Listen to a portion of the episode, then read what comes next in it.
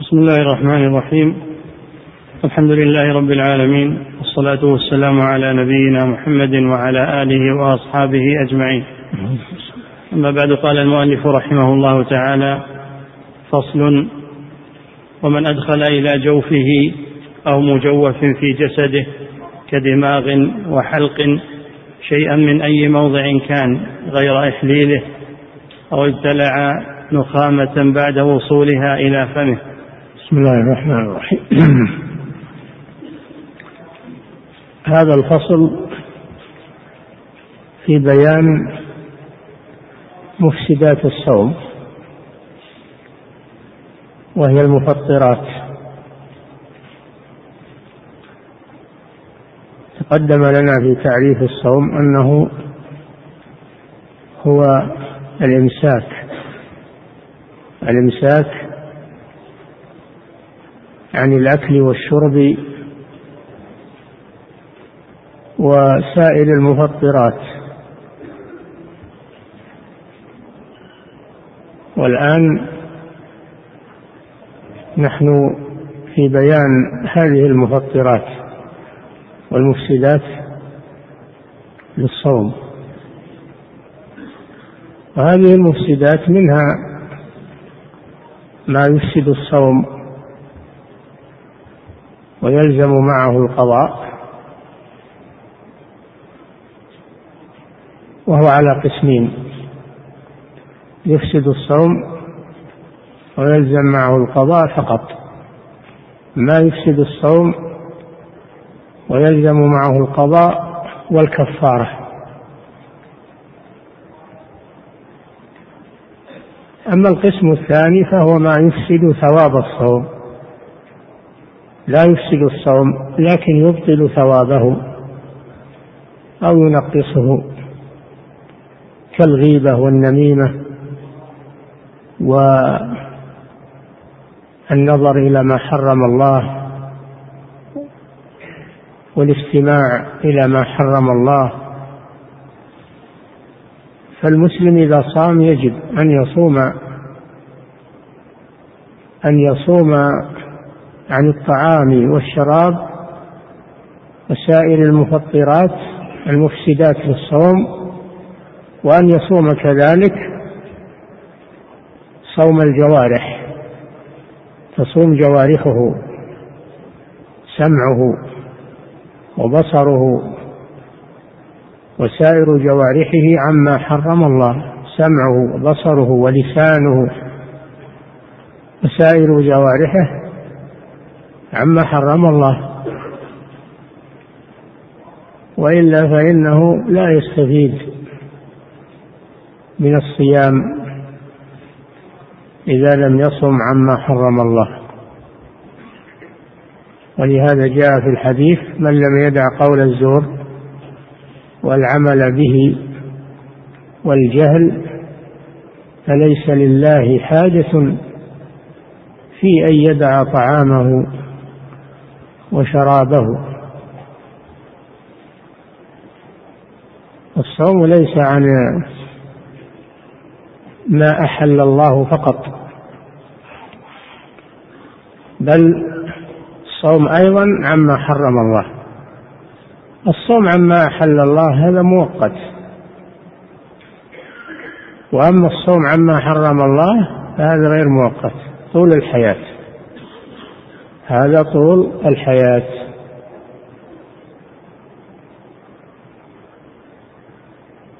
فيمسك عما حرم الله طول حياته. هذا هو صوم الجوارح فينبغي تفطن لهذا الأمر لأن بعض الناس يفهم أن الصوم إنما هو عن الأكل والشرب وما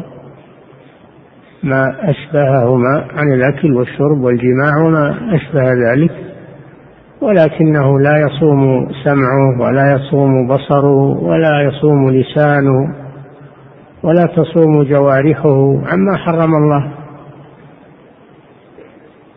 فهذا لم يصم الصوم المطلوب. وإنما صام بعض الصوم.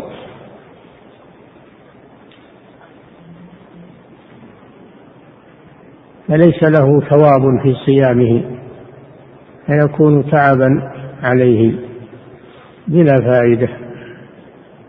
نعم.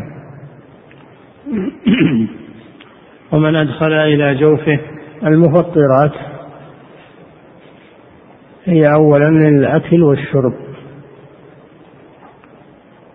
قال تعالى أحل لكم ليلة الصيام الرفث إلى نسائكم إلى قوله تعالى وكلوا واشربوا حتى يتبين لكم الخيط الأبيض من الخيط الأسود من الفجر ثم أتموا الصيام إلى الليل. فيصوم عن الطعام وعن الشراب وما في معناهما. فما في معنى الطعام والشراب من كل ما يدخل إلى الجوف من المغذيات ومن الأدوية.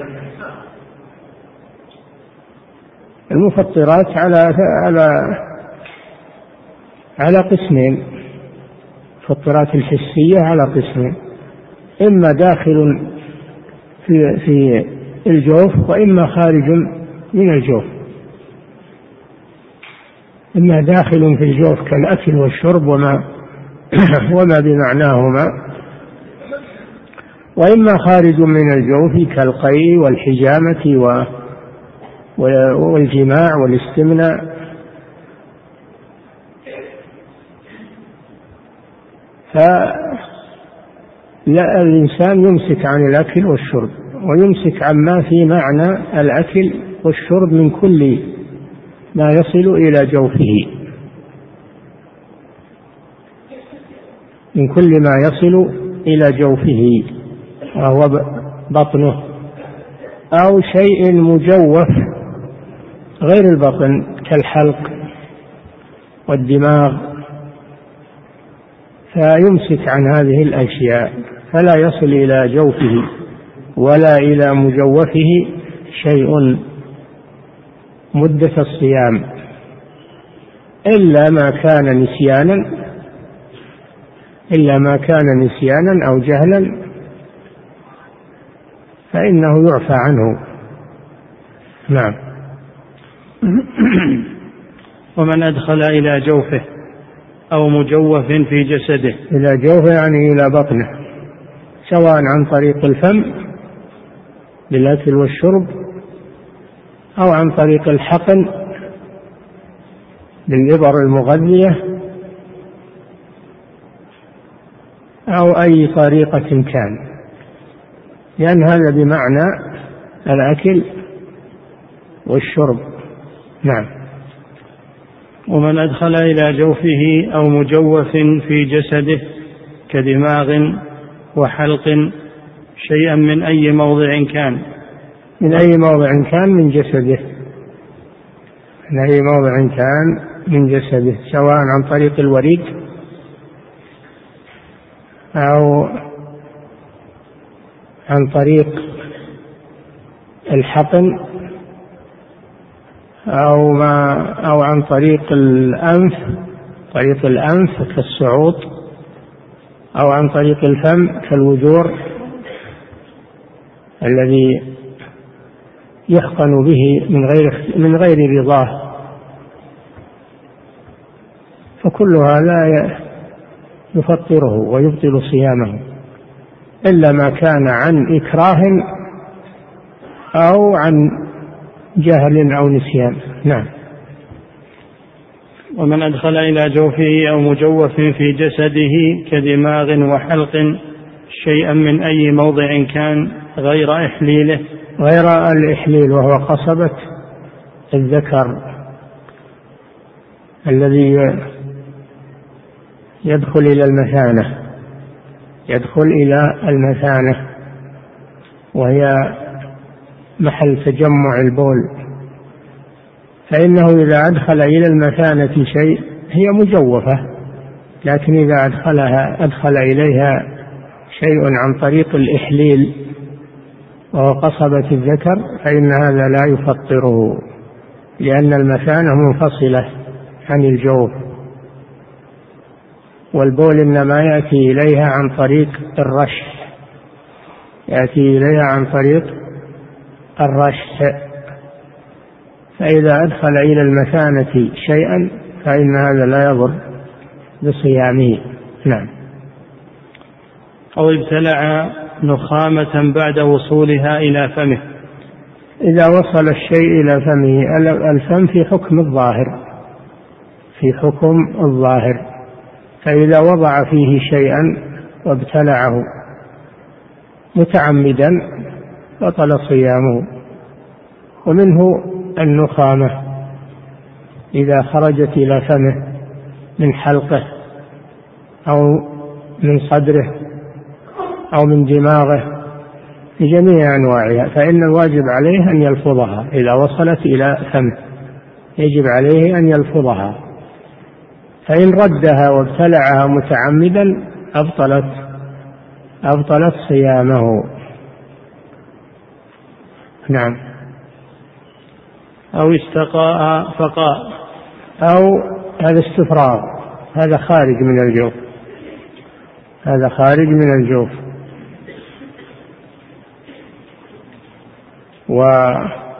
والاستقاءة معناها طلب خروج القيء. فإذا تسبب إذا تسبب وتقيأ باختياره بطل صومه.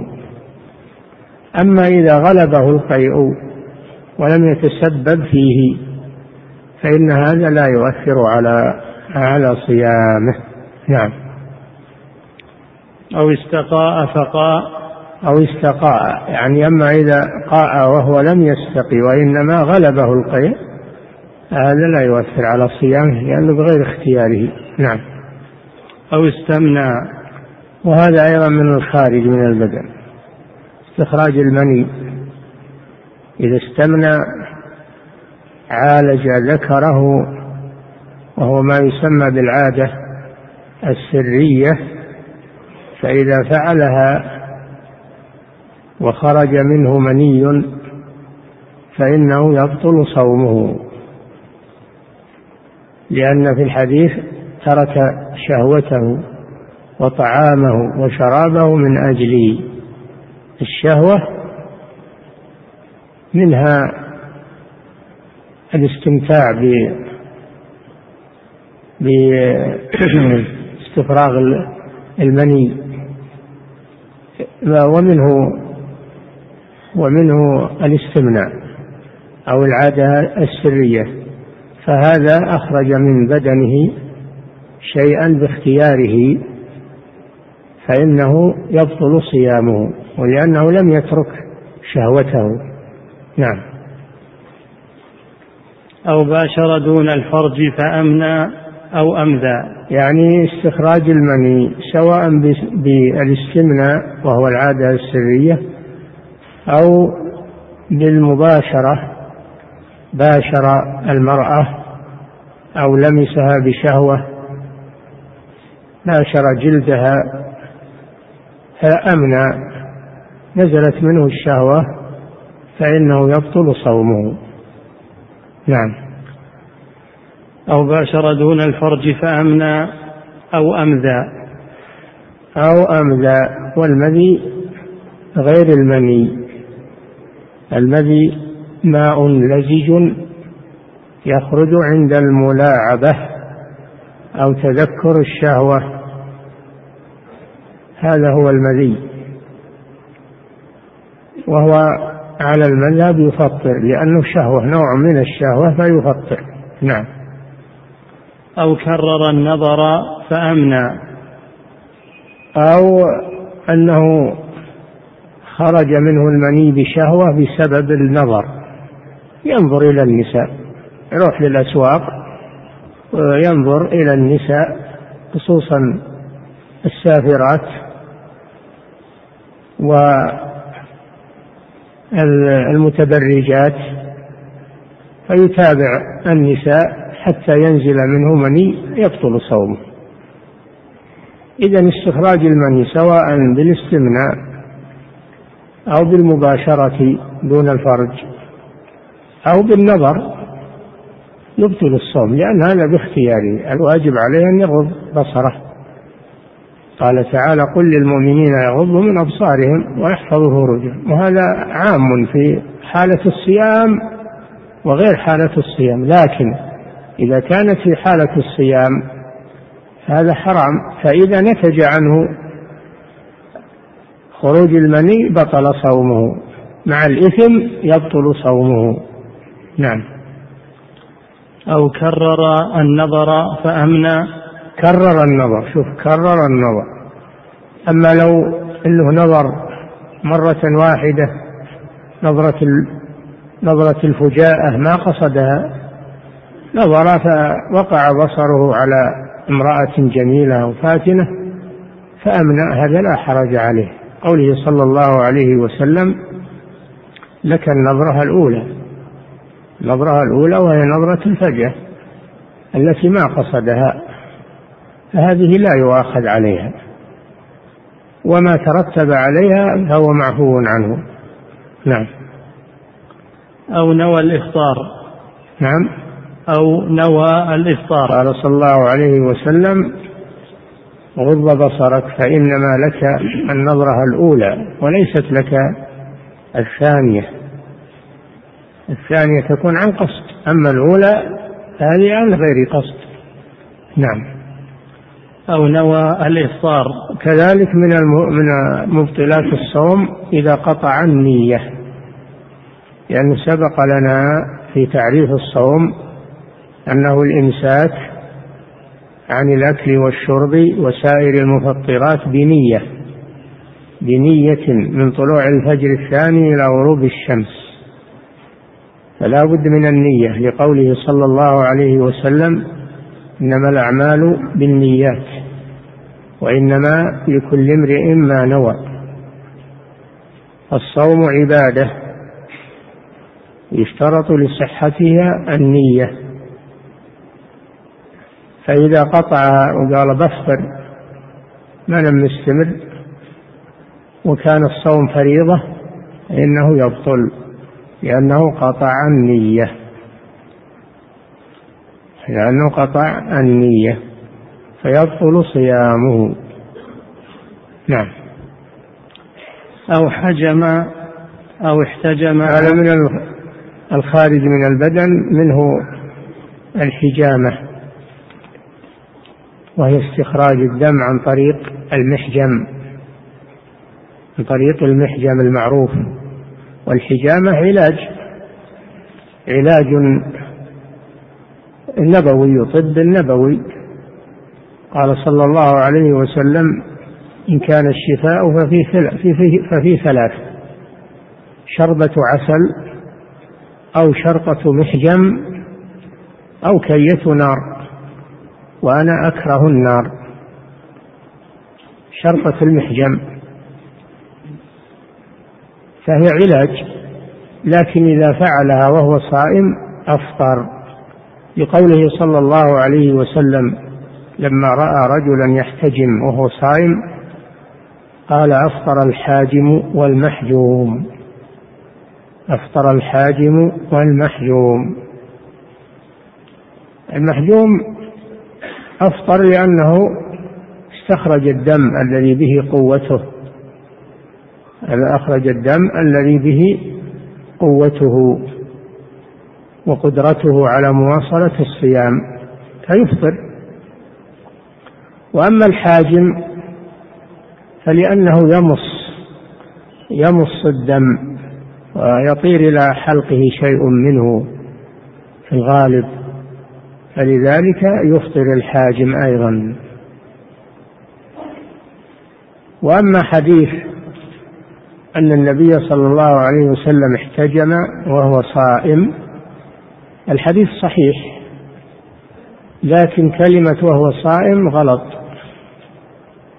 غير محفوظة وإنما الثابت كما قال الإمام أحمد رحمه الله أن النبي صلى الله عليه وسلم احتجم وهو محرم هذا هو الصواب احتجم وهو محرم المحرم لا بأس يحتجم أما الصائم فلا قوله صلى الله عليه وسلم أفطر الحاجم والمحجوم وكلمة أفطر احتجم وهو صائم هذه غير محفوظة. نعم. أو حجم أو احتجم عامدا مختارا. عامدا يعني في كل هذه الأمور في كل هذه الأمور يكون عامدا. أما إن كان ناسيا فإن صومه لا يتأثر لقوله صلى الله عليه وسلم من نسي فأكل أو شرب فليتم صومه فإنما أطعمه الله وسقاه فإذا كان ناسيا فلا يؤثر ذلك على صيامه. نعم. عامدا مختارا. مختارا يخرج المكره لو أنه أكره وأدخل الطعام في فمه أو الشراب في فمه أكره على هذا. وهدد بالقتل أو بالضرب. أو أنه سلب الحركة وأدخل الطعام أو الشراب إلى جوفه غير اختياري. فهذا لا يؤثر. هذا لا يؤثر. قوله صلى الله عليه وسلم عفي لأمتي الخطأ والنسيان. وما استكرهوا عليه. وما استكرهوا عليه. نعم. ذاكرا لصومه. ذاكرا لصومه. هذا إن كان ناسيا فليس عليه شيء. نعم. عامدا مختارا ذاكرا لصومه أفطر. نعم. لا إن فكر فأنزل. أما نزول المني بمجرد التفكير من غير نظر ومن غير مس ومن غير استمناء. مجرد تفكير فهذا لا يؤثر على صومه لأن التفكير قل من يسلم منه قل من يسلم منه. نعم. أو دخل ماء مضمضة أو استنشاق حلقة. هذا من المفطرات. إذا بالغ في المضمضة أو الاستنشاق وطار الماء إلى حلقه فإنه يفطر لأنه تسبب في هذا. قد نهى النبي صلى الله عليه وسلم فقال وبالغ في الاستنشاق إلا أن تكون صائما إلا أن تكون صائما. الصائم لا يبالغ في المضمضة والاستنشاق. فإذا بالغ فإن وطار الماء إلى حلقه من من طريق أنفه أو من طريق فمه فإنه يفطر بذلك لأنه هو المتسبب وقد نهي عن ذلك. نعم. لا إن فكر فأنزل أو دخل ماء مضمضة أو استنشاق حلقه ولو بالغ أو زاد على ثلاث. نعم.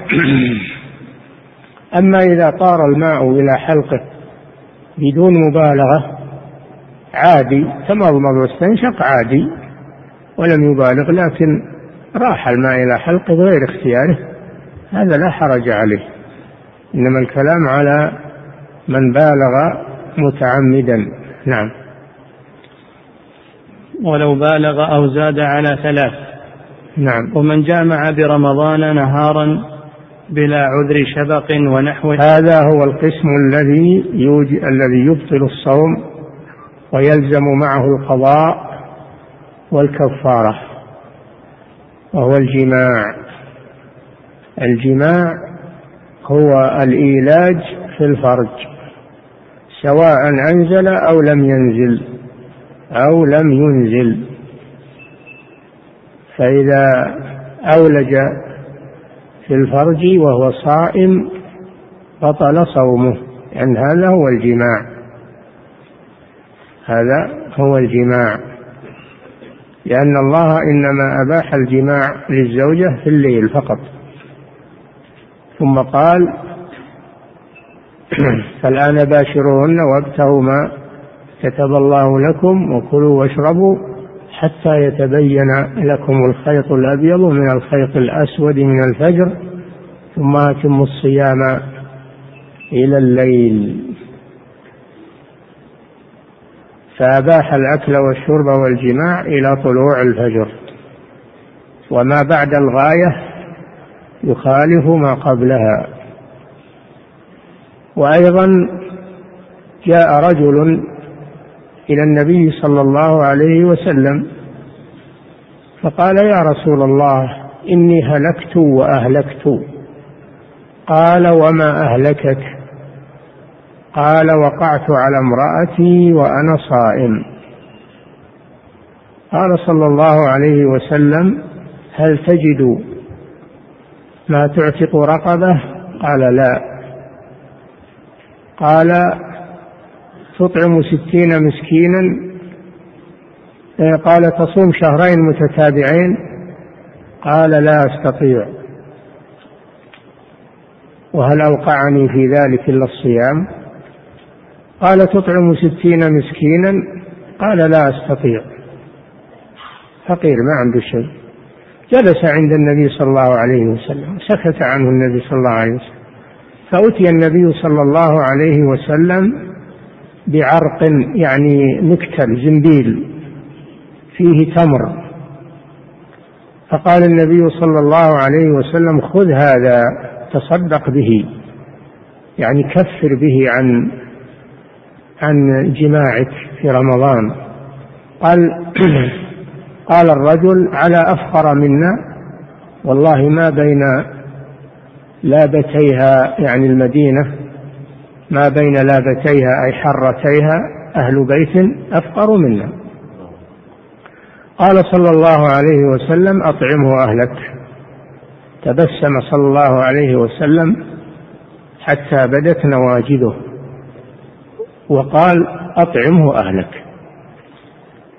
فهذا دليل على أن أن أن الجماع يبطل الصيام ويوجب الكفارة.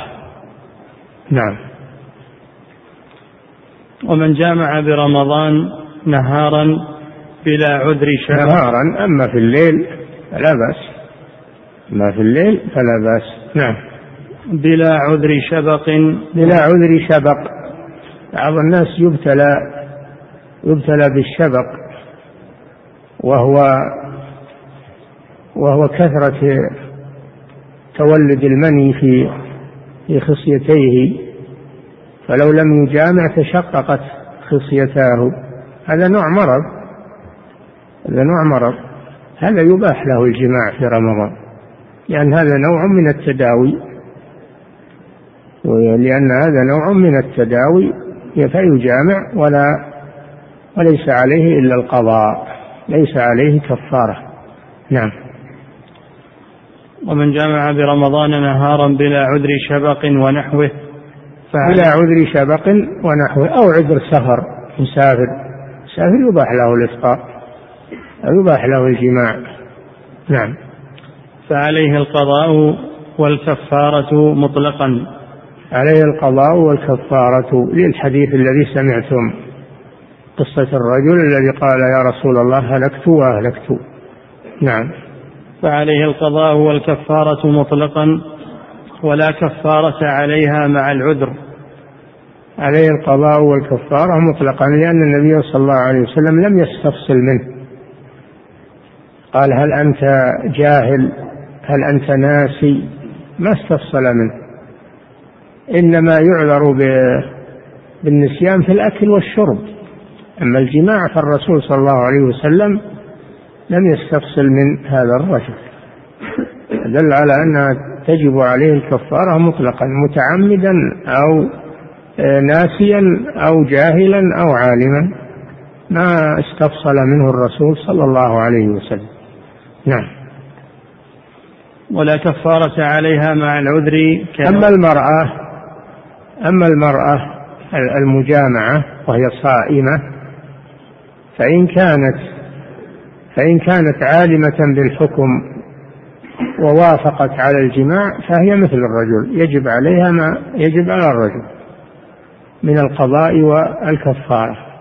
أما إذا كانت مكرهة أجبرها على هذا فإنها ليس عليها شيء لأن هذا بغير اختيارها. نعم. ولا كفارة عليها مع العذر كنوم وإكراه وكذلك من العذر لو كانت نائمة وغشاها وهي نائمة فهي لم توافق. نعم. وإكراه إكراه عرفناه نعم. ونسيان. ونسيان ناسية أنها صائمة. فهذه تعذر بهذا. نعم. وجهل. وجهل بأن الصائم ليس آه، لا يجوز له الجماع. نعم. والمرأة فالمرأة أخف مسؤولية من الرجل. نعم. وعليها القضاء. عليها القضاء لأن صومها بطل لكن ليس عليها كفارة. ليس عليها كفارة. نعم. وهي عتق رقبة. الكفارة يعني. فإن لم يجد هي كفارة الظهار المذكورة في القرآن. نعم. وهي عتق رقبة فإن لم يجد فصيام شهرين متتابعين فإن لم يستطع فإطعام ستين مسكينا فإن لم يجد سقطت. فإن لم يجد فهل تبقى في ذمته؟ إذا وجدها فعلها أو تسقط؟ على قولين المذهب أنها تسقط لأن الرسول صلى الله عليه وسلم ما قال لهذا الرجل تبقى في ذمتك؟ بل قال اطعمه أهلك. ولم يقل وإذا قدرت إنك تكفر. والقول الثاني أنها تبقى في ذمته. أنها تبقى في ذمته. دين لله. فإذا قدر عليها فإنه ينفذها. نعم. وكره أن يجمع ريقه. آه انتهى من المفطرات. انتهى من المفطرات. من الحجامة قلنا إن الحجامة من المفطرات. مثلها سحب الدم اليوم طرق الطبية سحب الدم بكمية للإسعاف أو للتبرع به. فإنه يفطر مثل الحجامة سواء بسواء يفطر الصائم ويقضي عليه القضاء. نعم. وكره أن يجمع هذا بيان الأشياء التي تكره للصائم. انتهت الأشياء التي تحرم وتبطل الصوم. انتقل إلى الأشياء التي تكره للصائم ولا تبطل الصوم. نعم. وكره أن يجمع ريقه فيبتلعه. لا بأس أن الإنسان يبتلع ريقه العادي ولا يمكن يستغني عن ريقه هذا لا يؤثر. لكن لو جمعه جمع كمية من الريق في فمه ثم ابتلعها يكره له ذلك لأن هذا يشبه الشرب. لكن لا يؤثر على صيامه بالبطلان. إنما يكره هذا لأنه يشبه الشرب ولأنه لا حاجة إليه لا حاجة إلى جمع الريق نعم. وكره أن يجمع ريقه فيبتلعه وذوق طعام. ذوق الطعام للطباخ لا بأس به لا بأس بذوق الطعام ليعرف هل هو ملح أو يحتاج إلى ملح لكن يمجه يجعله في فمه ثم يمجه هذا لا بأس به. لا بأس به. بشرط أن لا يذهب إلى حلقه شيء. كيف يدرك أنه أنه مالح أو غير مالح؟ هذا يروح مع المسام ما يروح مع الحلق يروح مع مسام من الجسم ألا يؤثر هذا؟ فلا بأس بذوق الطعام. وإن كان هنا يقول لا يكره له ذوق الطعام يكره كراهية تنزيه. والصحيح أنه لا يكره للحاجة لا يكره لأجل الحاجة. نعم. ومضغ علك لا يتحلل. يكره مضغ العلك الذي لا يتحلل. العلك على قسمين علك يتحلل هذا لا يجوز. يبطل صومه لأنه يذهب إلى حلقه.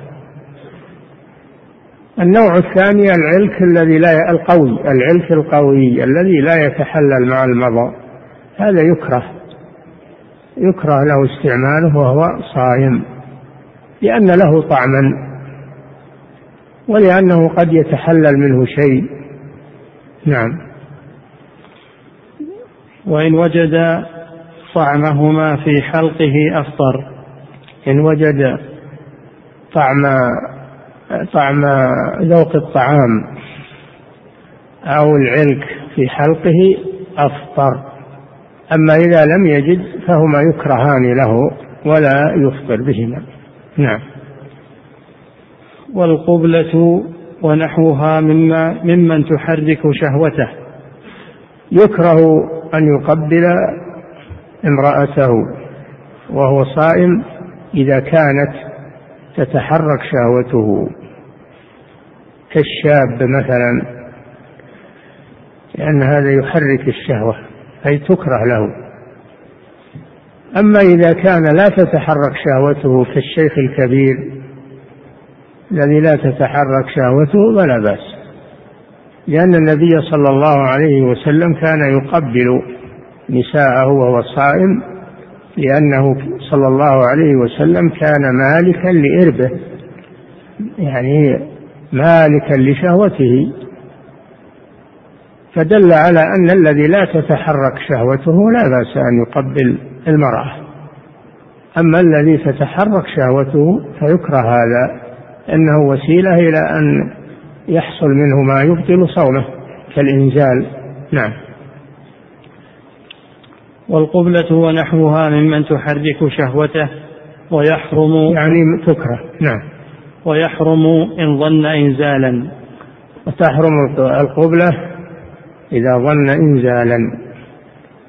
إذا ظن إنزالا. لأنها وسيلة. لأنها وسيلة للإنزال. والوسائل لها حكم الغايات. نعم. ويحرم إن ظن إنزالا ومضغ علك يتحلل. ويحرم مضغ علك يتحلل تفتت في فمه لأنه يتسرب إلى حلقه. نعم. ويحرم إن ظن إنزالا ومضغ علك يتحلل وكذب وغير نعم. فعرفنا أن العلك على قسمين العلك القوي يكره مضغه وهو صائم. العلك الذي يتحلل يحرم مضغه. لأنه يذهب إلى حلقه ويجد طعمه. نعم. ومضغ علك يتحلل وكذب. نعم انتقل إلى المفطرات المعنوية التي لا تبطل الصوم وإنما تبطل ثوابه وهي المحرمات في على الجوارح كالسمع والبصر واللسان و فهذه تذهب بالأجر. نعم. وكذب وغيبة يحرم على الصائم كذب وغيبة.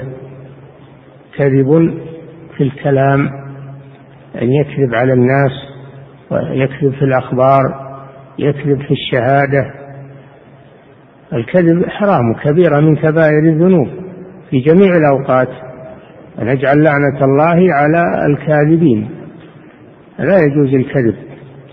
قال صلى الله عليه وسلم إن الرجل لا يكذب ويتحرى الكذب حتى يكتب عند الله كذابا. فلا يجوز الكذب بحال. إلا في الأحوال المستثنات كذب بين الزوجين لأجل إصلاح ما بينهما. الكذب من أجل الخدعة في الحرب. من أجل الخدعة في الحرب الكذب من المظلوم من أجل أن يدفع الظالم. نعم. وكذب لإصلاح ذات البين. الكذب لإصلاح ذات البين هذا يباح. نعم. وكذب وغيبة كذب وغيبة. فإذا كذب وهو صائم ما نقول تقضي الصيام لكن الكذب يذهب الأجر. يذهب أجر الصيام يصبح لا أجر له في صومه. نعم.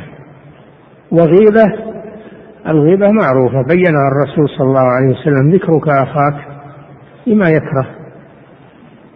فهي حرام دائما ولكنها من الصائم أشد حرمة لأنها تبطل ثوابه في الصيام. نعم. وكذب وغيبة ونميمة. نميمة. وهي نقل الحديث بين الناس على وجه الوشاية النميمة نقل الحديث بين الناس على وجه الوشاية. كان يقول فلان يقول فيك كذا فلان يسبك يروح للثاني يقول فلان يسبك من أجل أن يوقع بين الناس العداوة. هذا هو النمام. قال الله جل وعلا ولا تطع كل حلاف مهين هماز مشاء بنميم. وقال عليه الصلاة والسلام لا يدخل الجنة نمام. ورأى صلى الله عليه وسلم مر بقبرين قال إنهما لا يعذبان. أما أحدهما فكان يمشي بالنميمة. فهي سبب من أسباب عذاب القبر. وأما الآخر فكان لا يستبرئ من بوله. فالنميمة خطرها عظيم وهي نوع من السحر بل هي أشد لأنها قد تسبب الحروب بين الناس تسبب القتل تسبب القطيعة. ولهذا قالوا النمام يفسد في ساعة ما يفسده الساحر في سنة. النميمة قبيحة وآثارها سيئة فيجب على المسلم أن يتجنب النميمة وهي أن يكون ناقلا للأحاديث بين الناس على وجه الوشاية والتحريش وما أكثر هذا ولا حول ولا قوة إلا بالله. نعم. وكذب وغيبة ونميمة وشتم وشتم شتم للناس بالسب أن يعني يلعنه أو يلعن أباه أو يسبه ويتنقصه ويسخر منه. هذا لا يجوز دائما ولكن في الصيام أشد لأنه يجرح الصيام. الصائم يصوم عن شهوات البطن وشهوات الفرج وشهوات الغيبة والنميمة و... نعم شهوات اللسان. نعم. وكذب وغيبة ونميمة وشتم ونحوه. ولهذا قال صلى الله عليه وسلم إذا كان صوم يوم أحدكم فلا يصخب ولا يغتب. فإن سابه أحد أو شاتمه فليقل إني صائم إني صائم. يعلن هذا. يعني لا أرد عليك لأن الصيام يمنعني. لأن القصاص جائز إذا شتمه أحد جاز له أن يشتمه. مثل ما شتم إذا سبه جاز أن يسبه من باب القصاص. إلا في الصيام فإنه يترك القصاص ويقول إني صائم إني صائم. نعم. وكذب وغيبة ونميمة وشتم ونحوه بتأكد. بتأكد يعني يحرم بتأكد لأنه كبائر لأن هذه كبائر من كبائر الذنوب. وكونها تقع من الصائم أشد. نعم. وسنة تعجيل فطر آه، مسنونات الصيام. مسنونات الصيام. يسن تعجيل الفطر إذا غربت الشمس بقوله جل وعلا ثم أتم الصيام إلى الليل والليل يبدأ بغروب الشمس. فإذا تحقق غروب الشمس أو غلب على ظنه فإنه يفطر. قوله صلى الله عليه وسلم إذا أقبل الليل من ها هنا وأدبر النهار من ها هنا وغربت الشمس فقد أفطر الصائم. وفي الحديث القدسي أن الله سبحانه يقول أحب عبادي إلي أعجلهم فطرا. أحب عبادي إلي أعجلهم فطرا. وهذا فيه مخالفة للمبتدعة الذين يؤخرون الإفطار حتى تظهر النجوم. يؤخرون الإفطار حتى تظهر النجوم. هذا بدعة. وأهل السنة يفطرون عند غروب الشمس. نعم. وسنة تعجيل فطر وتأخير سحور وسنة تأخير سحور. هذا من سنن الصيام. أنه يأخر السحور إلى عند طلوع الفجر. كلوا واشربوا حتى يتبين لكم الخيط الأبيض من الخيط الأسود من الفجر. فيستحب أن يؤخر السحور عملا بالقرآن وبسنة الرسول صلى الله عليه وسلم. كان يؤخر السحور. ثم يقوم للصلاة. فسئل الراوي كم بين كم بين إمساكه وإقامة الصلاة؟ قال قدر خمسين آية. قدر خمسين آية يعني قراءة خمسين آية. دل على أنه يؤخر يؤخر الإمساك عليه الصلاة والسلام. أما الذي يصوم من من نصف الليل أو من أول يملأ بطنه ويشبع ثم ينام ويقول أنا صايم علشان ما يقوم من صلاة الفجر علشان يستمر في نومه أو يسهر الليل فإذا أقبل آخر الليل ملأ بطنه ونام ترك صلاة الفجر. فهذا خلاف السنة وهذا يترك صلاة الفجر يترك صلاة الجماعة فهذا عليه آثام عظيمة وربما يؤخر صلاة الفجر عن وقتها متعمدا فلا تقبل منه. نعم. وقول ما ورد عند فطر. ما ثبت شيء يقال عند الفطر إلا قوله صلى الله عليه وسلم يعني آه، ورد في حديث حسن أنه صلى الله عليه وسلم كان يقول ذهب الظمأ وابتلت العروق ووجب الأجر إن شاء الله. هذا ذكروا أنه أقوى ما ورد. وردت أحاديث وآثار لكن لم تثبت. ولا مانع أنه يدعو عند الفطر لأنه وقت عبادة ووقت فلا مانع. لكن تعيين دعاء تعيين دعاء مخصوص هذا لم يثبت. أما أنه يدعو فلا مانع يدعو. نعم. وتتابع القضاء فورا. من المستحبات أنه إذا كان عليه قضاء من رمضان أن يبادر وأن يتابع الأيام بحيث يسردها حتى ينتهي منها إفراغا لذمته ومبادرة بالواجب. الله جل وعلا قال فعدة من أيام أخرى فيبادر. لأنه دين في ذمته. هذا سنة المبادرة سنة. ولو أخر القضاء جاز إلى أن لا يبقى على رمضان القادم إلا قدر الأيام التي عليه حينئذ يجب عليه أن يقضي. أما فيما بين ذلك فالوقت موسع له أن يؤخر القضاء. كانت عائشة رضي الله عنها يكون عليها القضاء من رمضان فلا تقضيه إلا في شعبان. لمكان النبي صلى الله عليه وسلم منها.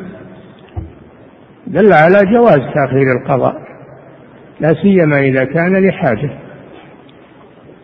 وكذلك المتابعة بأن يسرده ولو فرقه جاز لأن الله قال جل وعلا فعدة من أيام أخر أطلق سبحانه سواء كان متفرقا أو أو متتابعا.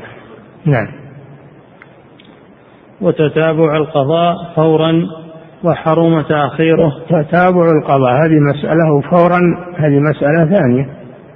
تتابع القضاء يعني فلا يفرق وفورا يعني لا يؤخر. هذا هو المستحب. نعم. وحرم تأخيره إلى آخر بلا عذر. حرم تأخير القضاء إلى رمضان آخر يجي رمضان الآخر وهو لم يقضي وليس له عذر هذا حرام عليه يأثم. وأيضا يلزمه القضاء والكفارة يلزمه القضاء والكفارة عن التأخير. أما إذا أخره لعذر حتى دخل رمضان الآخر فلا حرج عليه ولكن يقضي بعد رمضان بدون كفارة. نعم. وحرم تأخيره إلى آخر بلا عذر. نعم. فإن فعل وجب مع القضاء إطعام مسكين عن كل يوم. إذا فعل وأخر القضاء إلى أن دخل عليه رمضان الآخر فإنه بعد رمضان الحاضر يقضي عن رمضان الماضي ويكفر عن كل يوم إطعام مسكين كفارة عن القضاء عن التأخير كفارة عن التأخير. نعم. فإن فعل وجب مع القضاء إطعام مسكين عن كل يوم وإن مات المفرط ولو قبل آخر أطعم عنه كذلك من رأس ماله ولا يصام. إذا مات من عليه القضاء؟ مات من عليه القضاء. فإن كان غير مفرط استمر معه المرض ما قدر. أو مسافر ما تمكن من الصيام معذور. لا شيء عليه لأن الوقت موسع وهو مات بين الرمضانين في وقت يجوز له التأخير ومات هذا لا شيء عليه. أما إذا لم يكن له عذر لم يكن له عذر في التأخير ومات قبل أن يقضي فإن كان بعد رمضان الآخر وجب أن يقضى عنه يطعم عنه من تركته عن كل يوم مسكينا. وإن قضى عنه أحد من أقاربه فلا بأس. والمؤلف يقول حتى ولو قبل أن يدخل رمضان الجديد إذا كان مفرطا وليس له عذر فإن القضاء لا يسقط عنه. نعم. وإن مات المفرط ولو قبل آخر أطعم عنه ولو قبل آخر يعني قبل رمضان الآخر. نعم. أطعم عنه كذلك من رأس ماله. ولا يصام من رأس ماله يعني من تركته قبل الوصية قبل الوصية وقبل الميراث لأنه دين وجب عليه فيؤخذ من رأس التركة كسائر الديون. قال ولا يقضى عنه لأن ما وجب بأصل الشرع على المذهب ما وجب بأصل الشرع لا تدخله النيابة. وصوم رمضان واجب بأصل الشرع وهو عمل بدني فلا تدخله النيابة. وهذا اختيار شيخ الإسلام ابن تيمية. أما ما كان واجبا بالنذر فهذا يأتي حكمه. نعم. وإن كان على الميت نذر من حج أو من صوم أو صلاة ونحوها. أما أما ما كان واجبا بغير أصل الشرع وإنما هو الذي أوجبه على نفسه بالنذر. بالنذر. نذر أن يصوم. ومات قبل أن يوفي بالنذر. هذا يصام عنه لقوله صلى الله عليه وسلم من مات وعليه صوم صام عنه وليه. وفي رواية عليه صوم نذر. وعليه صوم نذر صام عنه وليه. فصوم النذر تدخله النيابة إذا مات وهو عليه لهذا الحديث ولأنه لم يجب عليه بأصل الشرع وإنما هو الذي أوجبه على نفسه فصار دينا في ذمته. نعم. وإن كان على الميت نذر من حج أو من صوم أو صلاة ونحوها سن لوليه قضاؤه ومع تركه يجب ومع تركة يجب. نعم إذا إذا مات وعليه نذر أو عليه عليه نذر صيام أو نذر حج. نذر صيام أو نذر حج أو نذر عمرة. فإن كان له تركة فإنه يؤخذ من تركته ويدفع لمن لمن يصوم عنه. أو يحج عنه أو يعتمر عنه. وإن لم يكن له تركة فيصوم عنه وليه إن أراد أن يبرئ ذمته. قوله صلى الله عليه وسلم من مات وعليه صوم صام عنه وليه. وجاءت امرأة إلى النبي صلى الله عليه وسلم سألته أن أمها نذرت أن تصوم. وأخرى أخبرت أن أمها نذرت أن تحج. فقال صلى الله عليه وسلم أرأيت لو كان على أمك دين أكنت قاضيته؟ قالت نعم. قال صلى الله عليه وسلم اقضوا الله فالله أحق بالقضاء.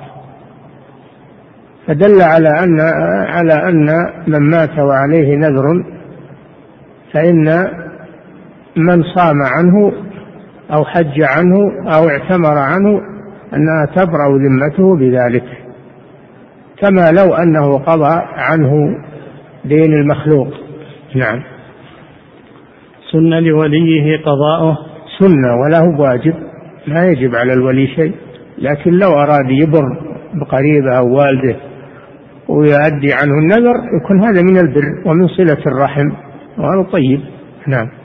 سن لوليه قضاؤه ومع تركة يجب لا مع تركة يجب القضاء بأن يدفع من تركته لمن يحج عنه أو يعتمر عنه أو يصوم عنه. نعم. ومع تركة يجب لا مباشرة ولي. نعم. ومع تركة يجب لا مباشرة ولي. نعم ما ما يتعين أن يكون الذي ينوب هو الولي حتى لو آخر. لو إنسان من إخوانه المسلمين برع ذمته وصام عنه أو حج عنه أو أو اعتمر عنه صح ذلك وبرئت ذمته. نعم. فصل يكفي.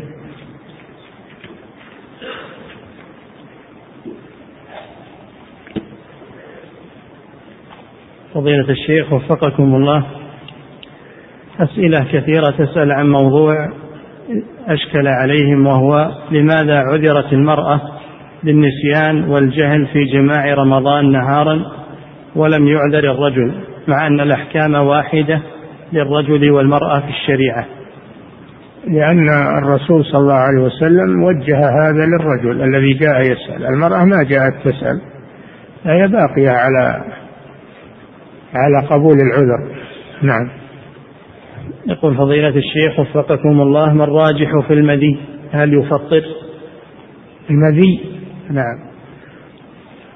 كما سمعتم أنه إذا كان بسبب منه فإنه يفطر لأنه يدخل في الشهوة. وفي الحديث ترك شهوته وهذا لم يترك شهوته فإذا كان بسبب منه فإنه يبطل صيامه لأنه نوع من الشهوة. نعم. يقول فضيلة الشيخ وفقكم الله ذكرتم حفظكم الله أن من به شبق فلا كفارة عليه. فما حكم المرأة المجامعة في هذه الحالة من ناحية القضاء والكفارة؟ القضاء لا بد منه لكن الكفارة ليس عليها كفارة تبعا لزوجها الذي يحتاج إلى هذا الشيء يعالج به يعالج به جسمه. نعم. يقول فضيلة الشيخ وفقكم الله الردة هل هي من مبطلات الصيام؟ الردة مبطلة لجميع الأعمال. قال تعالى ومن يرتد منكم عن دينه فيمت وهو كافر أولئك حبطت أعمالهم في الدنيا والآخرة وأولئك أصحاب النار هم فيها خالدون. فهي تبطل الأعمال بالإجماع. إنما الخلاف لو تاب ورجع إلى الإسلام فهل تبقى تبقى له أعماله التي عملها قبل الردة كالحج والعمرة والصلاة و أو تبطل ولا ترجع إليه؟ المذهب أنها لا ترجع إليه وأنها تبطل ويستأنف من جديد ولذلك يوجبون عليه أن يحج من جديد ويوجبون عليه. والقول الثاني وهو مذهب الشافعي أنها ترجع إليه أعماله إذا تاب لأن الله شرط شرطين. من يرتد منكم عن دينه هذا واحد. فيمت وهو كافر. فيمت وهو كافر هذا الشرط الثاني. فشرط في حبوط الأعمال شرطين. أولا الردة وثانيا أن يموت عليها. فإن تاب قبل الموت لم تحبط أعماله. وهذا وجيه. القول هذا لا شك أنه وجيه. نعم. يقول فضيلة الشيخ وفقكم الله في قول المصنف رحمه الله والقبلة ونحوها ممن تحرك شهوته ويحرم إن ظن إنزالا ومضغ علك يتحلل. هل يفهم من ذلك أنه لا يفطر لأنه قال يحرم ولم يقل يفطر؟ ذكر أنه إذا وصل إلى حلقه في العلك وصل إلى حلقه ذوق الطعام وصل إلى حلقه المضمضة والاستنشاق وصل إلى حلقة ذكر في جميع هذه الأمور أنه إذا وصل إلى حلقة يفطر. نعم. إنما يكره إذا لم يصل إلى حلقة. نعم. يقول فضيلة الشيخ وفقكم الله الآن الحاجم لا يمص الدم بل يسحب الدم بجهاز فهل يفطر الحاجم؟ هو عموم الحديث يعني عموم الحديث إنما إنهم يقولون يطير الدم لا هذا تعليل تعليل والتماس. لكن الحديث عام. الحديث عام في أن الحاجم يفطر. ولعل في هذا منع للوسيلة لأن الحاجم هو الوسيلة إلى الحجامة. فإذا امتنع الحاجم امتنعت الحجامة. نعم. قل فضيلة الشيخ وفقكم الله. بخاخ الربو الذي يستخدم عن طريق الفم. هل يفطر به الصائم؟ والله هذا مشكل مشكل جدا لأنه يشتمل على دواء وعلى ماء وبخار مشبع بالماء وبالدواء. فهو مشكل. لكن صدر من اللجنة الدائمة فتوى بجوازه بجواز استعماله. صدر من اللجنة فتوى بجواز استعمال بخاخ الربو للصائم. نعم.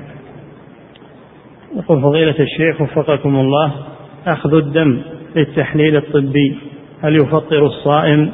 إذا كان الدم يسيرا فإنه لا يفطر لأنه ليس بمعنى الحجامة. أما إذا كان كثيرا فإنه يكون يشبه الحجامة يفطر به. نعم. يقول فضيلة الشيخ وفقكم الله إبرة الأنسولين هل تفطر الصائم؟ لا إبرة الأنسولين لا تفطر الصائم لأنها تحت الجلد ولا تحقن في العروق وإنما هي تحت الجلد فلا بأس بها نعم يقول فضيلة الشيخ وفقكم الله أخذ التحاميل عن طريق فتحة الشرج هل تفطر أم تكون مثل الإحليل؟ لا ما هي مثل الإحليل تروح للجوف تذوب تذوب تذهب للجوف وتتشربها جدران المعدة. يعني أن سئل الأطباء عنها وقالوا إن جدران المعدة تتشربها فلا تجوز للصائم. نعم. يقول فضيلة الشيخ وفقكم الله من المعلوم أنه إذا استقاء الصائم فإنه يفسد صومه فهل يلزمه الإمساك باقي اليوم؟ أم يجوز له أن يأكل لأنه قد فسد هذا الصوم؟ لا ما, ما يجوز له الأكل بل يمسك. بقية اليوم احتراما كالمسافر إذا قدم والمجنون إذا أفاق ولا والصغير إذا بلغ والحائض إذا طهرت يلزمهم الإمساك. بقية اليوم احتراما للوقت. نعم. يقول فضيلة الشيخ وفقكم الله إذا جامع الرجل زوجته في نهار رمضان عدة مرات وكان جاهلا بالحكم فهل تكفيه كفارة واحدة؟ إن كانت في يوم واحد قبل أن يكفر كرر الجماع في يوم واحد قبل أن يكفر تكفي واحدة. أما إذا كانت في عدة أيام في عدة أيام كان الجماع في عدة أيام فكل يوم له كفارة. نعم. يقول فضيلة الشيخ وفقكم الله إذا أذن الفجر والإناء في يد الإنسان فهل في يده يشرب فهل يقطع شربه أم يكمل؟ هذا يتبع الأذان إن كان المؤذن يؤذن على طلوع الفجر فإنه يمسك ولا يشرب. أما إن كان المؤذن يقدم على طلوع الفجر فلا بأس. بقوله صلى الله عليه وسلم إن بلالا يؤذن بليل فكلوا واشربوا حتى يؤذن ابن أم مكتوم. وكان ابن أم مكتوم رجل أعمى. لا يؤذن إلا إذا قيل له أصبحت. فدل على أنه إذا أذن المؤذن على الفجر لا يجوز الشرب ولا الأكل. نعم. كلوا واشربوا حتى يؤذن. حتى يؤذن. يعني يبدأ الأذان. نعم. يقول فضيلة الشيخ وفقكم الله إذا أذن المؤذن قبل وقت أذان المغرب بسبع دقائق تقريبا وأفطر بعض الناس فهل يلزمهم إعادة صيام ذلك اليوم؟ نعم بلا شك لأنهم لم يكملوا اليوم. أفطروا قبل إكمال اليوم فيلزمهم القضاء. قد حصل هذا في عهد الصحابة. صار يوم غيم وأذن المؤذن ثم طلعت الشمس من الغيم فأفتوا بوجوب القضاء. نعم. يقول فضيلة الشيخ وفقكم الله إذا كان المحتجم أو المتبرع بالدم لا يضعف بسبب هذا فهل نلزمه بالإفطار والقضاء؟ نعم لعموم الحديث لعموم الحديث وأنا قلت لكم التعليل ما ي... إنما هو التماس إنما هو التماس لكن نأخذ بعموم الحديث. نعم سواء صح التعليل أو لم يصح. نعم. الله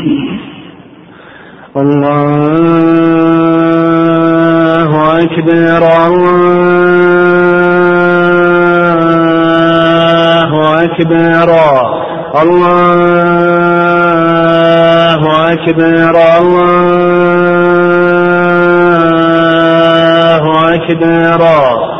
أشهد أن لا إله إلا الله. أشهد أن لا إله إلا الله. أشهد أن محمد رسول الله. أشهد أن محمد رسول الله. حي على الصلاة. حي على الصلاة. حي على الفلاح. حي على الفلاح. الله أكبر الله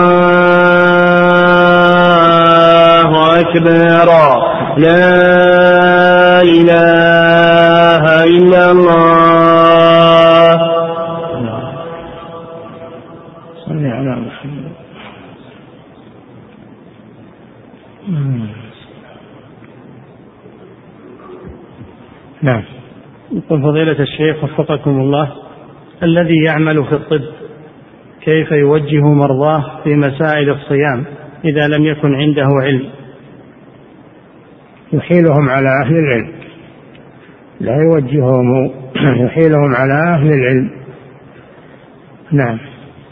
يقول فضيلة الشيخ وفقكم الله هل المبالغة في الاستنشاق والمضمضة معناه أن يزيد على الثلاث؟ لا المبالغة أن يجذب الماء بقوة يجذب الماء إلى أنفه بقوة أو يدخل الماء إلى حلقه بقوة. هذا معنى المبالغة. نعم. يقول فضيلة الشيخ وفقكم الله في قول المؤلف رحمه الله أو مجوف في جسده هل يدخل في ذلك من شم عامدا ما يتسبب في استفراغه؟ ما إيش؟ من شم عامدا ما يتسبب في استفراغه. إن كان قاصدا للاستفراغ نعم. أما إذا لم يقصد ولا درى أنه يسبب الاستفراغ هذا معذور. نعم. يقول فضيلة الشيخ وفقكم الله شخص يعتقد أن سحب الدم يفطر الصائم وذهب إلى المستشفى لسحب الدم في نهار رمضان. ثم بعد أن جلس في مكان سحب الدم وجهز يده لهذا قيل له اذهب وأتي وقتا آخر. فهل يفطر بهذه النية؟ إذا كان وما نوى الإفطار نوى شيئا معلقا على سحب الدم ولم يسحب. ما حصل المعلق عليه؟ يعني علق قطع النية على على سحب الدم ولم يسحب. فهو باق على نيته. نعم. يقول فضيلة الشيخ وفقكم الله في رمضان تكثر المسابقات وما يسمى بالفوازير سواء كانت أسئلتها شرعية أو غير ذلك. فهل هذا أمر محمود شرعا؟ إيش معنى الفوازير؟ ها؟ آه الفوازير؟ لكن الصيام ينبغي حفظه.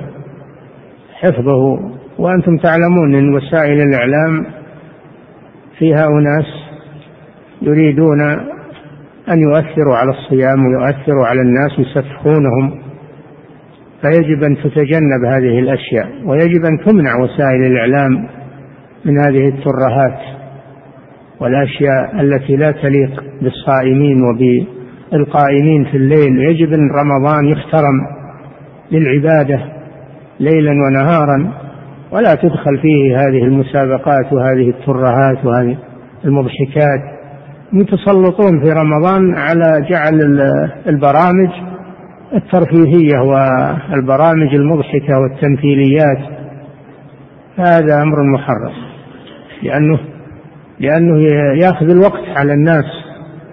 سواء في النهار أو في الليل يأخذ الوقت عن الذكر والتسبيح وتلاوة القرآن وربما يسبب السفاهة يسبب عدم احترام الوقت احترام الصوم. فيجب أن تمنع هذه الأمور منعا باتا. ولا سيما إذا كانت التمثيليات فيها سب لأهل الدين ورجال الحسبة أو القضاة. فهذه والعياذ بالله من أشد المحرمات. فيجب أن تمنع هذه البرامج وهذه السفاهات التمثيليات. ويحترم شهر رمضان ليله ونهاره. نعم. يقول فضيلة الشيخ وفقكم الله من ترك صيام رمضان عمدا من غير عذر ثم تاب وقضى فهل عليه كفارة؟ عليه القضاء إلا إن جامع. إن كان حصل منه جماع وجبت عليه الكفارة. أما إن كان إفطاره بالأكل والشرب فهذا عليه القضاء فقط. نعم. مع التوبة إلى الله عز وجل. نعم. يقول فضيلة الشيخ وفقكم الله هل استخدام المعجون للأسنان يعد من المفطرات؟ لا. لا بأس أن الصائم يستعمل المعجون الأسنان بشرط أنه ما يترك يتسرب إلى حلقة. يلفظه يغسل أسنانه وينظفها ويلفظ يلفظ المعجون. الصائم له أن يخلع الضرس أيضا إذا تألم منه. له أنه يخلع وهو صائم. وإذا كان يبي صاحب الخلع شيء من الأدوية أو من التي تتخذ لخلع الضرس أو يظهر دم فلا بأس لكن يلفظ هذه الأشياء. وإن ذهب إلى حلقه شيء من غير قصد ومن غير اختيار فلا يضر إن شاء الله. نعم. يقول فضيلة الشيخ وفقكم الله المسافر في رمضان. إذا قال إن أفطرت رفقتي أفطرت وإن صاموا صمت. فهل هذا من التردد في النية؟ إذا قال هذا في الليل وقال إن صاموا صمت أفطر وأفطرت هذا تعليق للنية ولا يجوز. لا يجوز تعليق النية. مثل ما قالوا إذا قال إن كان غدا إن كان غدا من رمضان فهو فرضي. يقول أنا بصوم لكن إن كان غدا من رمضان فهو من رمضان وإلا فهو تطوع. ثم تبين أنه من رمضان. هذا ما يصح لأن النية مترددة. نعم. يقول فضيلة الشيخ وفقكم الله الذي يصوم ولا يصلي أو يصلي فرضا ويترك آخر. ما حكمه؟ الصلاة هي الركن الثاني من أركان الإسلام والصيام الركن الرابع. فلا يصح صيام ولا زكاة ولا حج ولا عمرة ولا جميع الأعمال لمن ترك الصلاة لأن من ترك الصلاة متعمدا كفر خرج من الملة فلا تنفعه الأعمال. إلا أن يتوب إلى الله عز وجل. نعم. يقول فضيلة الشيخ وفقكم الله القطرة إذا كانت في العين أو في الأنف أو في الأذن هل تفطر الصائم؟ إذا وجد طعمها في حلقه تفطر أما إذا لم يجد طعمها في حلقه فلا تؤثر لكن تجنبها وتأخيرها إلى الليل أحوط. نعم. يقول فضيلة الشيخ وفقكم الله هل يجوز أداء الصلاة عن الميت إن كانت نذرا؟ الصلاة؟ إي نعم إذا كانت نذرا تصلي عن الميت. صلاة النذر نعم. يقول وإن كانت غير نذر فهل تؤدى عنه؟ لا إذا كانت آه، صلاة الفريضة فلا تؤدى عنه لأنه واجب عليه بأصل الشرع وهي عمل بدني. لا تدخله النيابة. إنما النيابة تدخل في النذر. نعم. يقول فضيلة الشيخ وفقكم الله رجل فيه ألم في ظهره ووضع عليه, ووضع عليه لصقة. فماذا يعمل عند الغسل من الجنابة؟ هل يخلعها أو يمسح عليها أو يتيمم عنها؟ يمسح عليها ويكفي. إذا كان يحتاج إلى بقائها فيكفي أن يمسح عليها. نعم. يقول فضيلة الشيخ وفقكم الله هل يفطر الصائم إذا قام من النوم في النهار وهو محتلم؟ وماذا يجب عليه إذا احتلم؟ هل هو غسل أو وضوء فقط؟ الاحتلام إذا أنزل بالاحتلام فإنه لا يبطل صيامه لأنه بغير اختياره لكن عليه الاغتسال. عليه الاغتسال من الجنابة. أما الصيام فلا يتأثر لأن هذا بغير اختياره نعم. يقول فضيلة الشيخ وفقكم الله ما معنى قولكم في الدرس ألفم في حكم الظاهر؟ ما معنى ذلك؟ إي نعم في حكم الظاهر في أنه لو وضع فيه شيئا وهو صائم لا يتأثر صيامه كما لو وضعه في يده أو على سائر أعضائه. هذا من الأشياء الظاهرة. لكن لو وصل إلى حلقه فهنا يجي السؤال. أما ما دام في الفم ولم يصل إلى الحلق فهذا كما لو وضعه في يده أو على خده أو ما أشبه ذلك لا يؤثر. والدليل على أن الدليل على أن الفم والأنف في حكم الظاهر أن النبي صلى الله عليه وسلم أوجب المضمضة والاستنشاق جعلهما من الوضوء من الوجه. جعل الأنف والفم من الوجه. يلزم المضمضة والاستنشاق. نعم. يقول فضيلة الشيخ وفقكم الله المسافة بين الرياض والخرج هل يجوز فيها قصر الصلاة والإفطار؟ هذا يرجع إلى ما بين البلدين. خارج البنيان. يعني ما كان بين نهاية مباني الرياض وبداية مباني الخرج. إذا كان مسافة ثمانين كيلو فإنه يكون القصر. أما إذا كان ما بين البنائين لا يستوعب ثمانين كيلو أقل فهذا لم يبقى مسافة قصر. نعم. يقول فضيلة الشيخ وفقكم الله من سافر من أجل أن يفطر أو يجامع امرأته. ما حكم ذلك؟ يحرم عليه. يحرم عليه التحيل. يسافر من أجل الإفطار أو من أجل يجامع امرأته يحرم عليه ذلك. نعم. يقول فضيلة الشيخ وفقكم الله هناك وظيفة تقوم بتدريب الموظفين على الكلاب لكشف المتفجرات والمخدرات. هناك إيه؟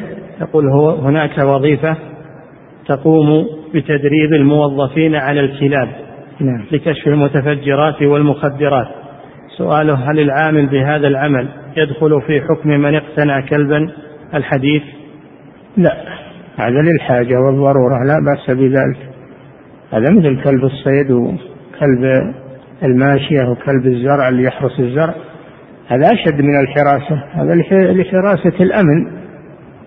فلا مانع من ذلك ولا مانع من التدرب على ذلك لأنه في مصلحة المسلمين. نعم. يقول فضيلة الشيخ وفقكم الله هل لمن عطش هل لمن عطش بعد قتال في رمضان وهو صائم؟ ها؟ يقول هل لمن عطش بعد قتال في رمضان وهو صائم؟ هل يجوز له الشرب؟ وإذا شرب فهل عليه قضاء؟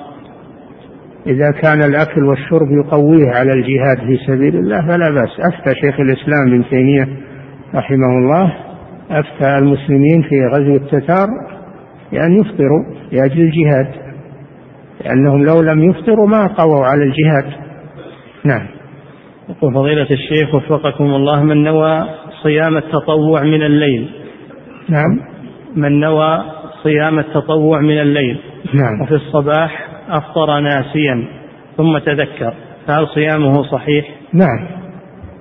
إذا كان ناويا للصيام وأكل أو شرب ناسيا فإنه لا يضر. صيامه صحيح. نعم. يقول فضيلة الشيخ وفقكم الله ما حكم بلع النخامة في الصلاة حيث لا يقدر على إخراجها إلا بوضعها في طرف ثوبه أو شماغه وهو يصلي؟ ما حكم لا تؤثر على الصلاة. هي لا تؤثر على الصلاة لكن من باب النظافة. من باب النظافة و آه، إخراج الأذى يجعل معه منديل يجعل معه منديل ويضعها فيه. وإذا كان في بر ما هو في المسجد فيكفل عن عن شمالها أو تحت قدمه ويصلي. نعم. يقول فضيلة الشيخ وفقكم الله رجل استمنى ولم يعلم أنها من المفطرات جهلا بالحكم ثم أكمل صومه. فهل يعيد ذلك اليوم أو يسقط بالجهل؟ لا ما يسقط. يجب عليه القضاء. لأنه أبطل صومه متعمدا للاستمناء. أبطل صومه. نعم. انتهى. الله تعالى أعلم وصلى الله وسلم على نبينا محمد وعلى آله وصحبه.